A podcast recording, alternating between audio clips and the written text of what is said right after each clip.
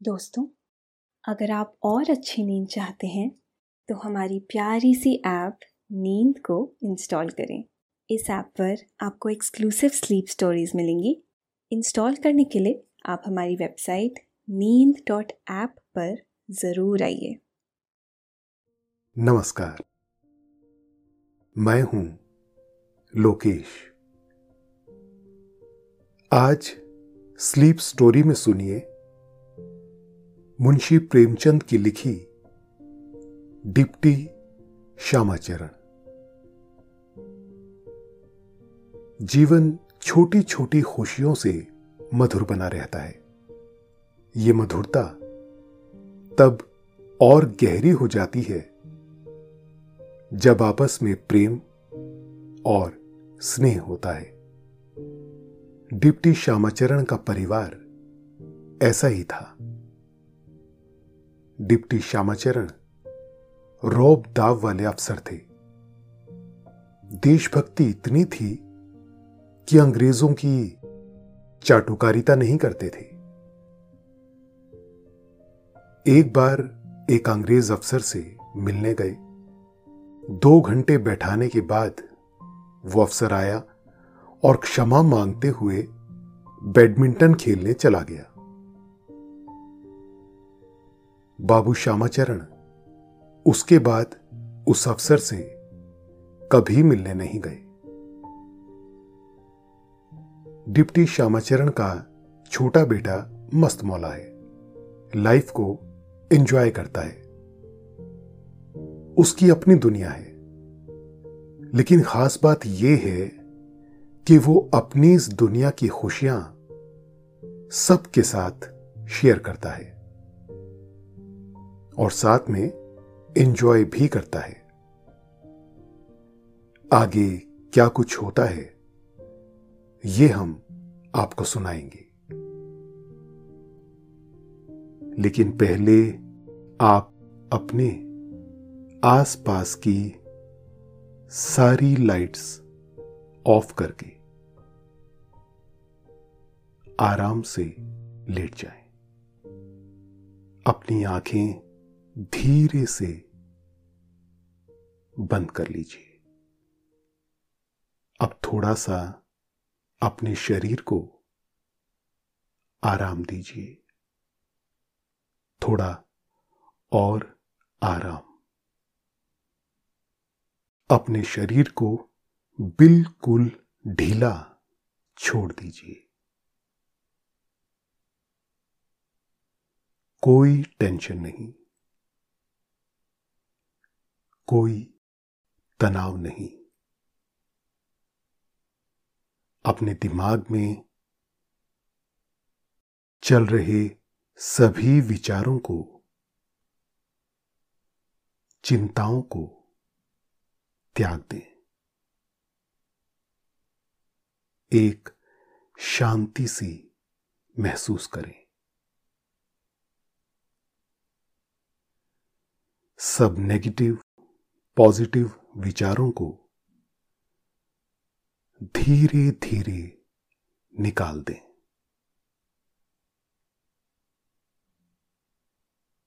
हाथों को सीधा करके अपनी कमर के साइड में रख लीजिए। अपनी सांस पर ध्यान लगाएँ। इसको धीमे या तेज नहीं करना है। बस ध्यान देना है कि कैसे वो आपके नाक गले में होते हुए फेफड़ों में आ रही है। और आपके फेफड़े फूल रहे हैं।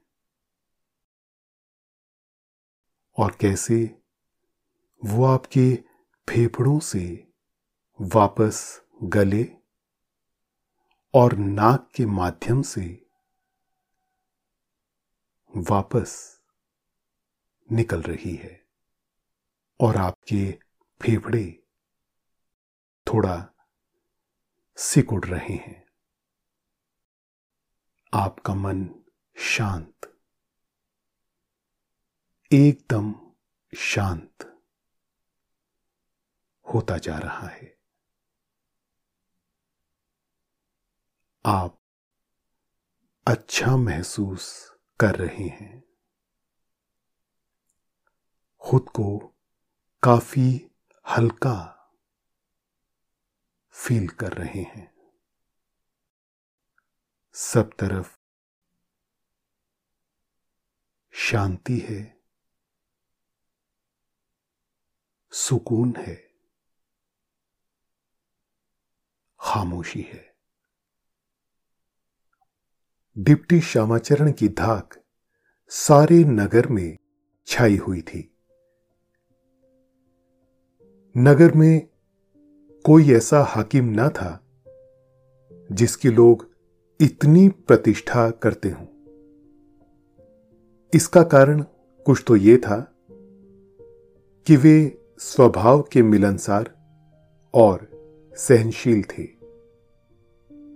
और कुछ ये कि रिश्वत से उन्हें बड़ी घृणा थी। न्याय विचार ऐसी सूक्ष्मता से करते थे कि दस बारह वर्ष के भीतर कदाचित उनके दो या चार फैसलों की अपील हुई होगी।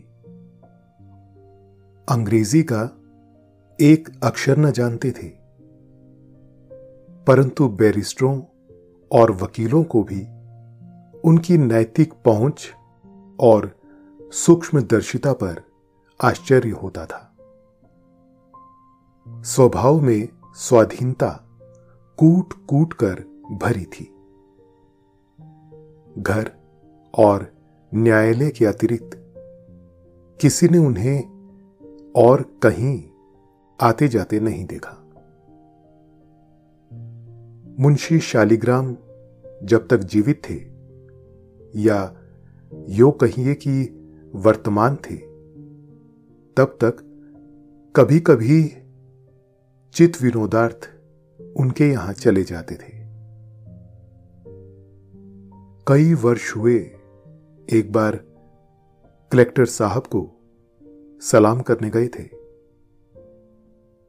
खानसामा ने कहा, साहब, स्नान कर रहे हैं। दो घंटे तक बरामदे में एक मोढ़े पर बैठे प्रतीक्षा करते रहे।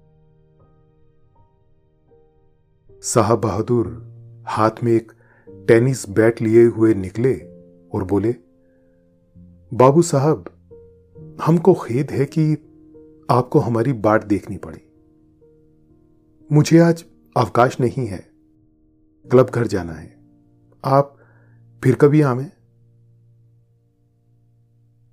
ये सुनकर उन्होंने साहब बहादुर को सलाम किया और इतनी सी बात पर फिर कभी अंग्रेज़ की भेंट को न गए। वंश, प्रतिष्ठा और आत्मगौरव पर उन्हें बड़ा अभिमान था। वे बड़े ही रसिक पुरुष थे। उनकी बातें हास्य से पूर्ण होती थी। संध्या के समय जब वे विशिष्ट मित्रों के साथ बैठते तो उनके उच्च हास्य की गूंजती हुई प्रतिध्वनि वाटिका से सुनाई देती थी। नौकरों चाकरों से वे बहुत सरल व्यवहार रखते थे। यहाँ तक कि उनके संग अलाव के बैठने में भी उनको कुछ संकोच न था। परंतु उनकी धाक ऐसी छाई हुई थी कि उनकी इस सज्जनता से किसी को अनुचित लाभ उठाने का साहस न होता था। चाल ढाल सामान्य रखते थे। कोई पतलून से उन्हें घृणा थी। बटनदार, ऊँची अचकन, उस पर एक रेशमी काम की अबा। काला शिमला, ढीला पायजामा और दिल्ली वाला नौकदार जूता। उनकी मुख्य पोशाक थी। उनके दोहरे शरीर, गुलाबी चेहरे और मध्यम डील पर जितनी ये पोशाक शोभा देती थी, उनकी कोट पतलून से संभव न थी। उनकी धाक सारे नगर भर में फैली हुई थी। तथापि अपने घर उनकी एक न चलती थी। यहाँ उनकी सुयोग्य अर्धांगिनी का साम्राज्य था। वे अपने अधिकृत प्रांत में स्वच्छंदता पूर्वक शासन करती थी। कई वर्ष व्यतीत हुए, डिप्टी साहब ने उनकी इच्छा के विरुद्ध एक महाराजिन नौकर रख ली थी। महाराजिन, कुछ रंगीली थी। प्रेमवती अपने पति के इस अनुचित कृति पर ऐसी रुष्ट हुई कि कई सप्ताह तक कोप भवन में बैठी रही। विवश होकर साहब ने महाराजिन को विदा कर दिया। तब से उन्हें फिर कभी गृहस्थी के व्यवहार में हस्तक्षेप करने का साहस न हुआ। मुंशी जी के दो बेटे और एक बेटी थी। बड़ा लड़का साधाचरण गत वर्ष डिग्री प्राप्त करके इस समय रुड़की कॉलेज में पढ़ाता था। उसका विवाह फतेहपुर सीकरी के एक रईस के यहाँ हुआ था। मंजली लड़की का नाम सेवती था। उसका भी विवाह प्रयाग के एक धनी घराने में हुआ था। छोटा लड़का कमलाचरण अभी तक अविवाहित था। प्रेमवती ने बचपन से ही लाड़ प्यार करके उसे ऐसा बिगाड़ दिया था कि उसका मन पढ़ने लिखने में तनिक भी नहीं लगता था। पंद्रह वर्ष का हो चुका था, पर अभी तक सीधा सा पत्र भी न लिख सकता था। इसलिए वहाँ से भी वह उठा लिया गया। तब एक मास्टर साहब नियुक्त हुए और तीन महीने रहे। परंतु इतने दिनों में कमलाचरण ने कठिनता से तीन पाठ पढ़े होंगे। मास्टर साहब भी विदा हो गए। तब डिप्टी साहब ने स्वयं पढ़ाना निश्चित किया।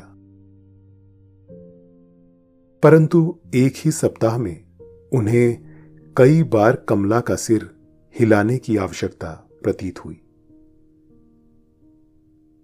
साक्षियों के बयान और वकीलों की सूक्ष्म आलोचनाओं के तत्व को समझना कठिन नहीं है। जितना किसी निरुत्साही लड़के के यमन में शिक्षा रुचित उत्पन्न करना है। प्रेमवती ने ऐसा उत्पात मचाया कि अंत में डिप्टी साहब ने भी झल्लाकर पढ़ाना छोड़ दिया।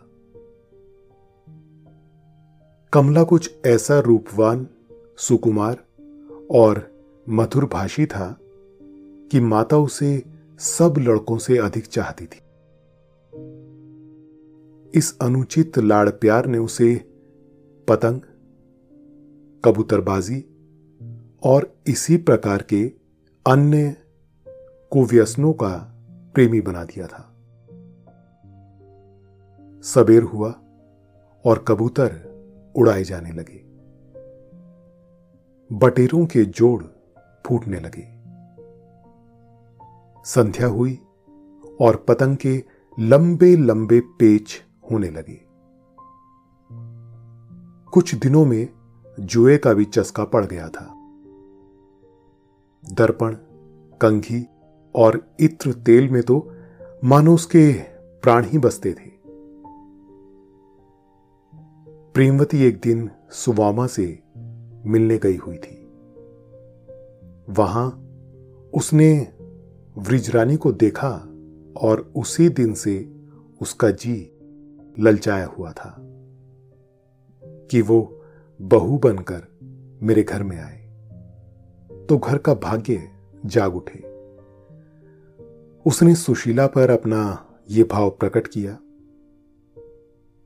विरजन का तेरहवां आरंभ हो चुका था। पति पत्नी में विवाह के संबंध में बातचीत हो रही थी। प्रेमवती की इच्छा पाकर दोनों फूले न समाए एक तो परिचित परिवार, दूसरे कुलीन लड़का। बुद्धिमान और शिक्षित। पैतृक संपत्ति अधिक। यदि इनमें नाता हो जाए तो क्या पूछना? चटपट रीति के अनुसार संदेश कहला भेजा। जो ही संदेश पहुँचा, सास ननंद और बहू में बातें होने लगी। बहु चंद्रा ने कहा, क्यों अम्मा?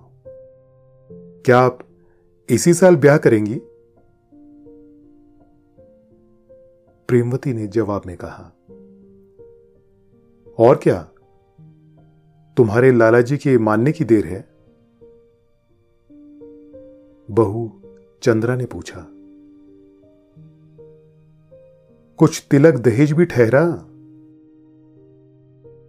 प्रेमवती ने कहा, तिलक दहेज ऐसी लड़कियों के लिए नहीं ठहराया जाता। जब तुला पर लड़की लड़के के बराबर नहीं ठहरती, तभी दहेज का पासंग बनाकर उसे बराबर कर देते हैं। हमारी व्रिजरानी कमला से बहुत भारी है। सेवती ने कहा, कुछ दिनों घर में खूब धूमधाम रहेगी। भाभी गीत गाएँगी, हम ढोल बजाएँगे। क्यों भाभी? बहु चंद्रा ने कहा, मुझे नाचना नहीं आता। चंद्रा का स्वर कुछ भद्दा था। जब गाती, स्वर भंग हो जाता था, इसलिए उसे गाने से चिढ़ थी। सेवती ने कहा, ये तो तुम आप ही करो। तुम्हारे गाने की तो संसार में धूम है। इस पर चंद्रा जल गई। तीखी होकर बोली, जिसे नाच गाकर दूसरों को लुभाना हो, वो नाचना गाना सीखे। सेवती ने कहा, तुम तो तनिक सी हँसी में रूट जाती हो। जरा वो गीत गाओ तो। तुम तो शाम बड़े बेखबर हो। इस समय सुनने को बहुत जी चाहता है। महीनों से तुम्हारा गाना नहीं सुना।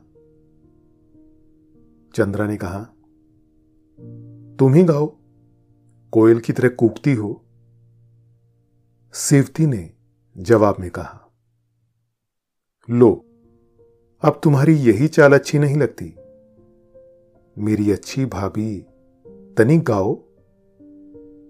चंद्रा ने कहा, मैं इस समय न गाऊँगी। सेवती ने कहा, मैं तो बिन गीत सुने आज तुम्हारा पीछा ना छोड़ूँगी। सेवती का स्वर परम सुरीला और चित्ताकर्षक था। रूप और आकृति भी मनोहर। कुंदन वर्ण और रसीली आँखें। प्याजी रंग की साड़ी उस पर खूब खिल रही थी। वो आप ही आप गुनगुनाने लगी। तुम तो शाम बड़े बेखबर हो।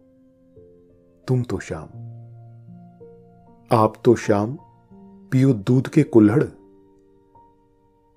मेरी तो पानी पे गुजर, पानी पे गुजर हो। तुम तो शाम बड़े बेखबर हो। दूध के कुल्हड़ पर वो हंस पड़ी। प्रेमवती भी मुस्कुराई, परंतु चंद्रा रुष्ट हो गई। बोली बिना हँसी की हँसी हमें नहीं आती। इसमें हंसने की क्या बात है? सेवती ने कहा, आओ, हम तुम मिलकर गाएँ।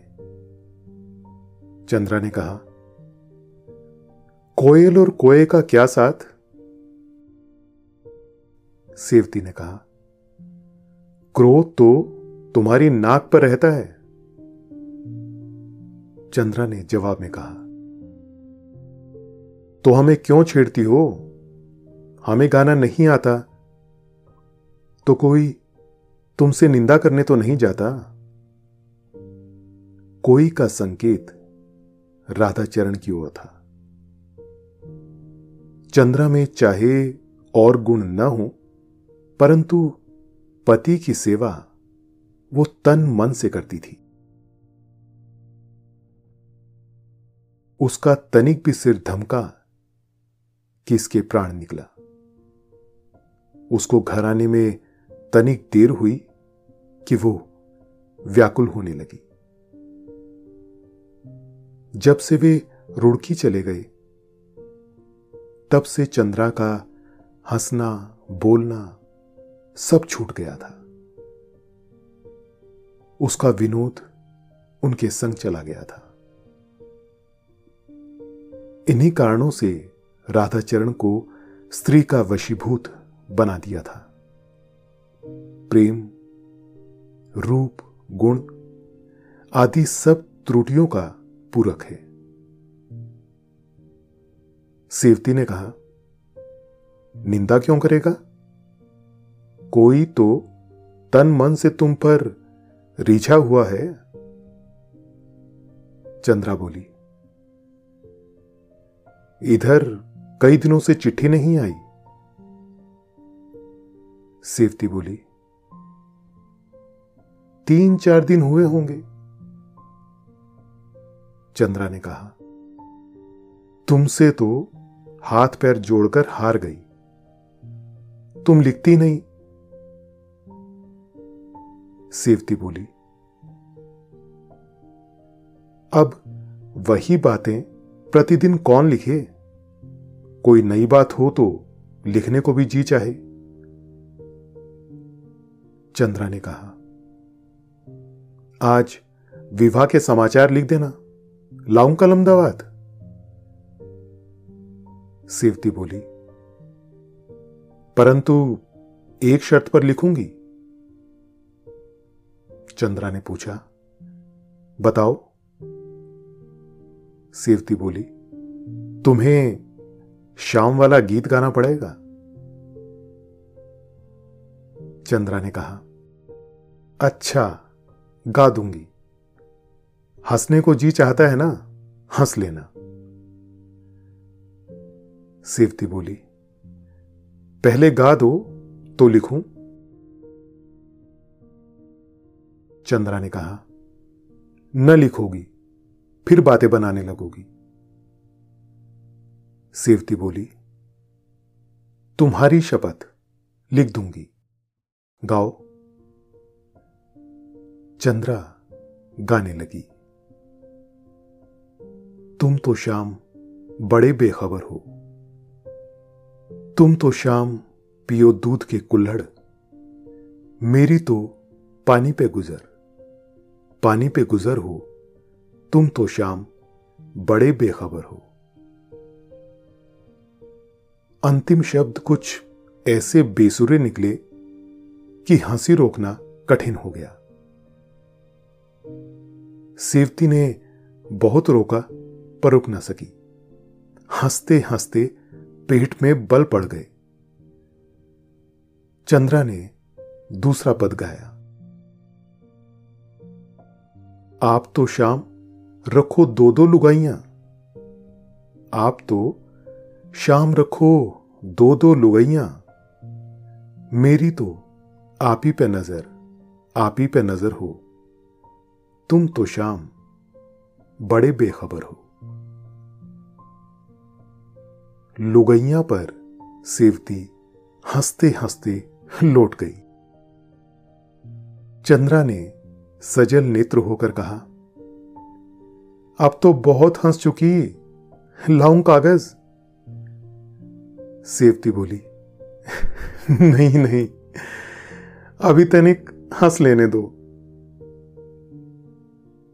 सेवती हंस रही थी कि बाबू कमलाचरण का बाहर से शुभागमन हुआ। पंद्रह सोलह वर्ष की आयु थी। गोरा गोरा गेहुआ रंग छरहरा शरीर, हंसमुख, भड़कीले वस्त्रों से शरीर को अलंकृत किए। इत्र में बसे नेत्रों में सुरमा। अधर पर मुस्कान और हाथ में बुलबुल लिए आकर चारपाई पर बैठ गए। सेवती बोली, कमलू, मुँह मिठा कर आओ। तो तुम्हें ऐसे शुभ समाचार सुनाए कि सुनते ही भड़क उठो। कमला बोला, मुँह तो तुम्हारा आज अवश्य ही मीठा होगा। चाहे शुभ समाचार सुनाओ, चाहे ना सुनाओ। आज इस पट्टे ने यह विजय प्राप्त की है कि लोग दंग रह गए। ये कहकर कमलाचरण ने बुलबुल को अंगूठे पर बिठा लिया। सेवती बोली, मेरी खबर सुनते ही नाचने लगोगे? कमला बोला तो अच्छा है कि आप न सुनाइए। मैं तो आज यू ही नाच रहा हूँ। इस पट्टे ने आज नाक रख ली। सारा नगर दंग रह गया। नवाब मुन्ने खां बहुत दिनों से मेरी आँखों में चढ़े हुए थे।